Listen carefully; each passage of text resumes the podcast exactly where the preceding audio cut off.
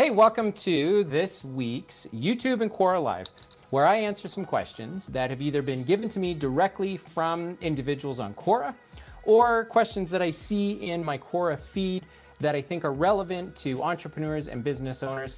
Sometimes I like to wax philosophical on these sorts of things. Other times I like to share some personal experiences. But at the end of the day, as you sit here for the next couple of minutes, whether you're watching right now on YouTube Live, hello, or you're listening to the podcast after the fact, what I'm hoping you get out of this is that you get to build a more valuable business because something that you're going to hear this afternoon is going to inspire you or encourage you or maybe cause you to question something about your business. So I'm going to answer a handful of questions. So let's get to it. The first question is How do companies choose whether to opt for debt financing or equity financing? How does it differ in different levels of companies? So, quick lesson debt, you got to pay it back.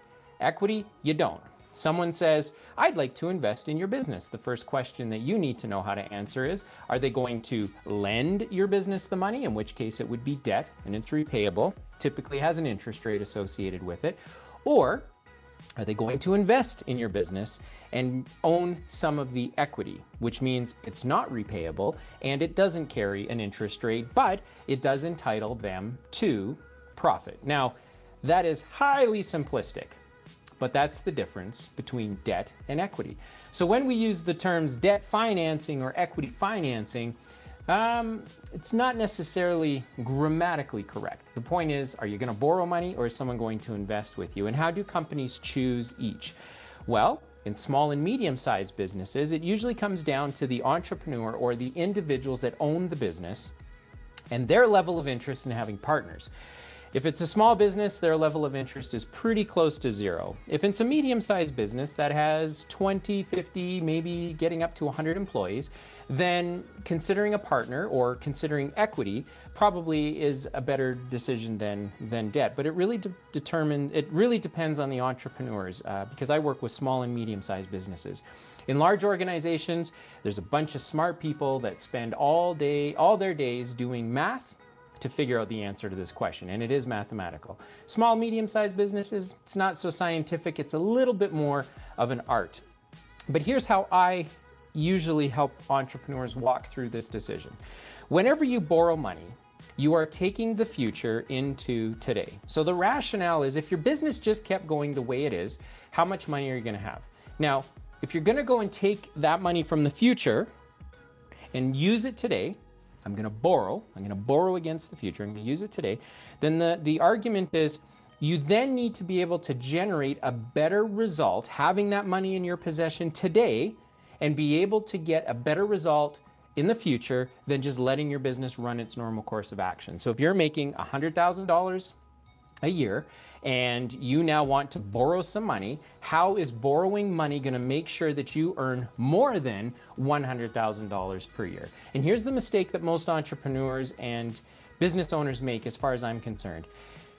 When their business is doing $100,000, they experience some problems. And so they end up borrowing money just to make sure they can keep earning $100,000 a year, which is a dumb decision any day of the week as far as I'm concerned. If you're going to borrow from the future and pull it into today, it's because you have already figured out how you're going to make how you're going to get a better result out of using that capital. If you don't have an answer to that, but you think you need the capital to grow or to expand, but you can't really quantify it, then maybe that's where equity makes sense because equity gets paid for the unknown outcome of the future. That's called it's called risk. We don't know what's going to happen. You're not obligated to pay us back, but we're going to put this money in. and In exchange for it, we'd like a percentage of the business, which entitles us to profit. So if the risk is right and the risk pays off, we get to earn a pretty good return on our money compared to just lending it to you and getting the interest rate associated with it. So each company will will choose to go the debt or equity route, in my experience, based on desperation. If they're super desperate, they're going to take money from anyone under any kind of terms. If they've got a little bit of runway, hopefully they've spoken to me or someone on my team, and we've helped them to understand that, you know what, maybe considering an equity investment is a good idea because you can exponentially do something with it if you don't have to pay interest. Uh, in other cases, it might be, well, you know, debt financing probably makes more sense because the business isn't quite at a size or it doesn't have the revenue to support having a partner. Having a partner would be more of a pain than simply having a creditor. And so every company will deal with it differently, but there is a way to figure it out. And basically, the answer is if you already know what the future looks like. The classic example is we just signed up a big customer, two big customers, three big customers. We're guaranteed to get this amount of money over the next couple of years. Well, then borrowing money today against your future profits makes sense because you already know how you're going to pay it back. But if you say to yourself, look, don't really know what the future is going to look like. We don't have a big contract or two or three waiting.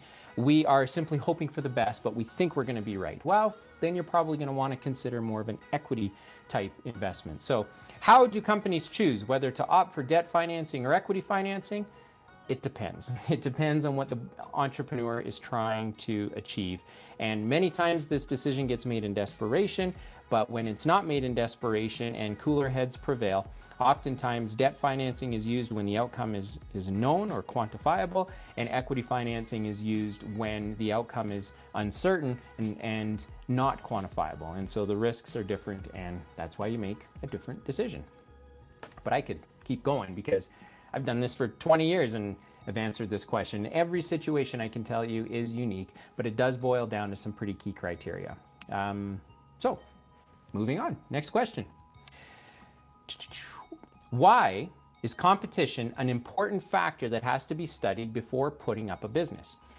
I, I put this question uh, in today's session because I think whether you're putting up a business, starting a business, you're in business, this is something you should always be examining because depending on where you sit with this, competition is something that you always need to be evaluating. And I think you need to be evaluating it because you need to know what everyone else is up to. You need to understand what are they up to, how are they doing what they do, how are they different, how are they unique, and use that intel or use that information to go back to your business to say, now how can we be better? How can we be different? How can we make sure that we're not actually competing because A, either what we're doing is so much better, we just win the business and win the market share and become the market leader as we are now, or B, we choose to go a different route to get to the same destination, but because we're choosing a bit of a different route, it means our competitors are not choosing it, and at the end of the day, we're gonna end up in a better position. So I'm someone that says, look, don't go compete in the marketplace head to head, because nobody wins in that situation.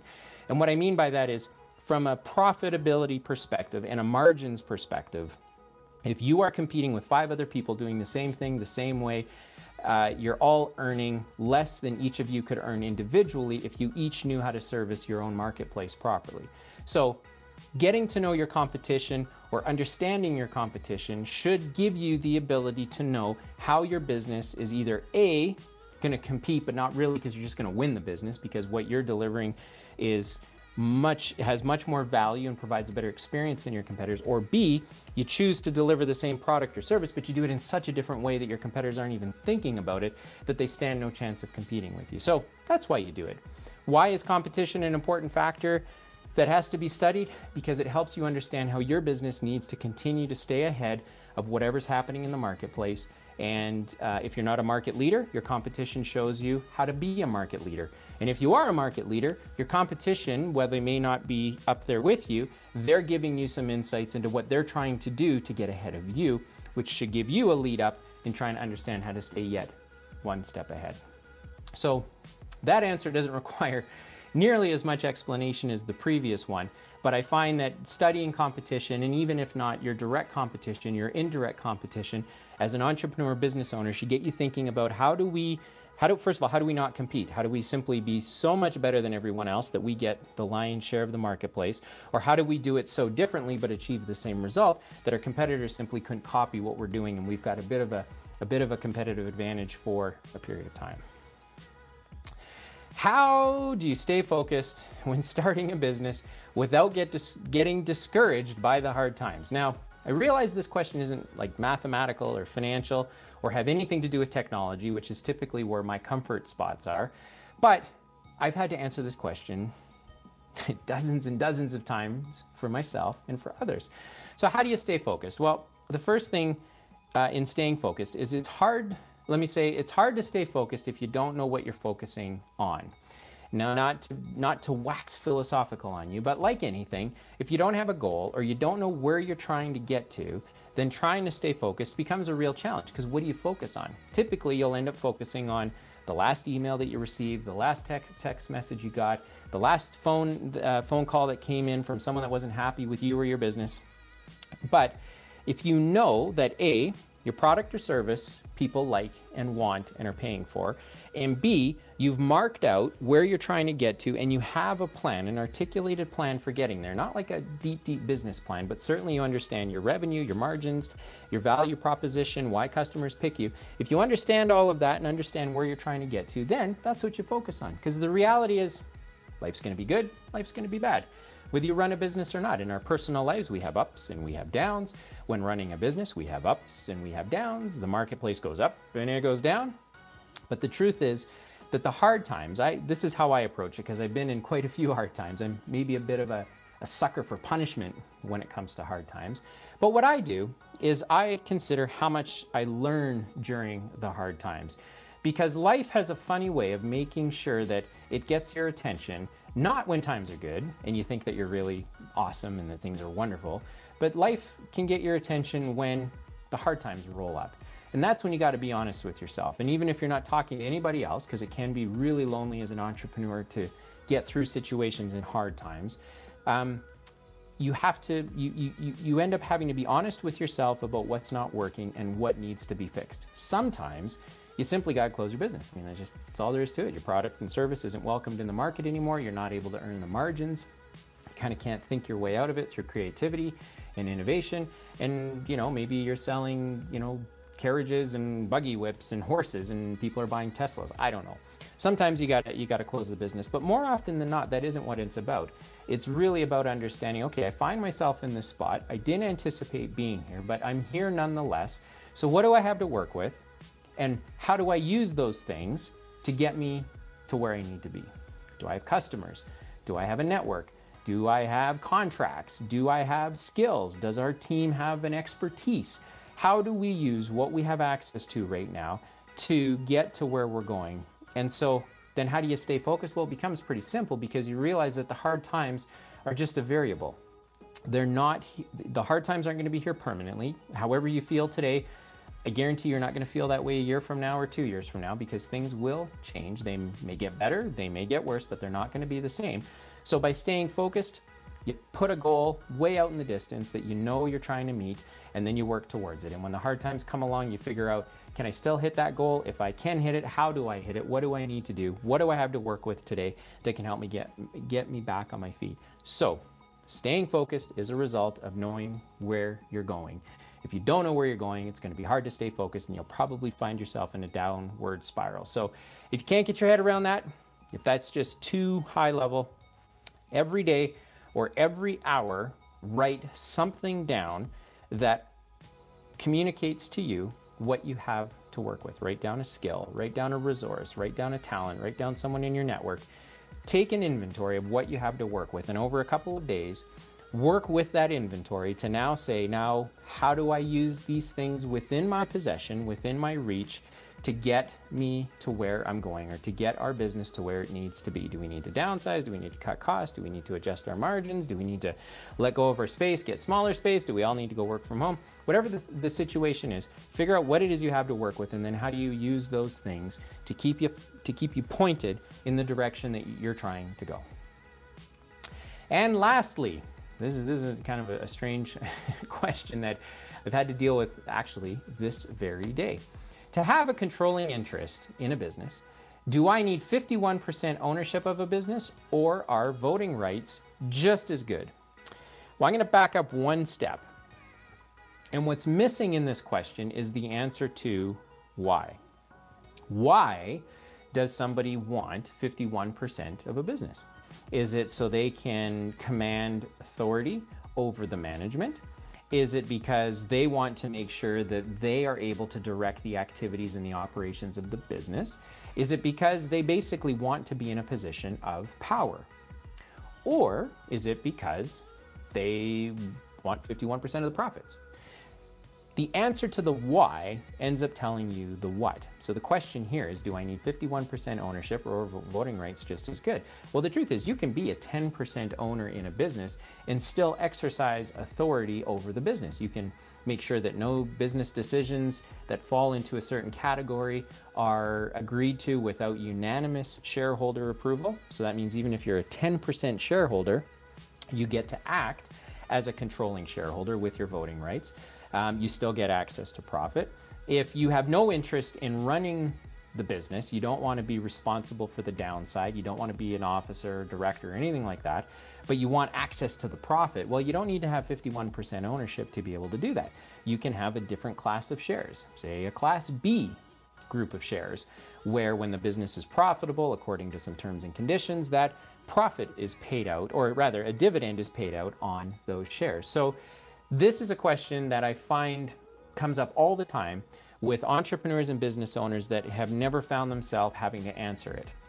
And they'll oftentimes push back because all they associate value with is 51% of the company. You see it on Shark Tank, you see it on, uh, you see it in business cases, you see it all over the place. That 51% means I own the business. But the truth is, depending on what everyone's objectives are, or your objectives in the investor, you can still find a way to get to uh, a meeting of the minds, as it were, without requiring uh, 51% ownership.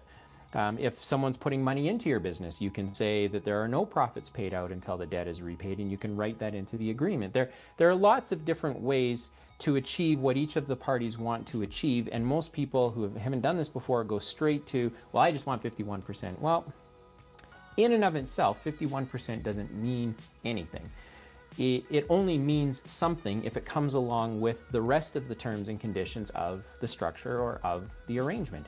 So to have a controlling interest, do you need 51%? No. Voting rights are just as good if all you're trying to do is make sure that you have a say in what happens. If you want access to profit, then you don't necessarily need 51% ownership. Maybe you just need a different class of shares to give you access to the profit, but not be burdened with the liability and responsibility of being a majority owner and being a director and, and so forth. So again, that question's a little, you know, a little outside of finance and technology, but a question that comes up all the time, and I picked it today because it actually was something that I was dealing with uh, in two separate meetings today, one in the morning and one over over the lunch hour. So I really appreciate you hanging out with me today on YouTube a lot actually. And I would encourage you to share this or like it or provide some comments because every time you do that, another entrepreneur gets the opportunity to see this con- uh, content. And my goal, of course, is to try and help entrepreneurs build valuable businesses by giving them really specific tactics and strategies that can immediately have an impact on their bottom line. So, to the extent that you interact with this content, someone else has a chance to see it. So, I'd really appreciate if you would do that. And I will be here again next week answering questions that come in on Quora. So feel free to post some questions there. Send me a message through Facebook or YouTube or send me an email, and I'll make sure to answer your question as well. So thanks for hanging out. Have a great week.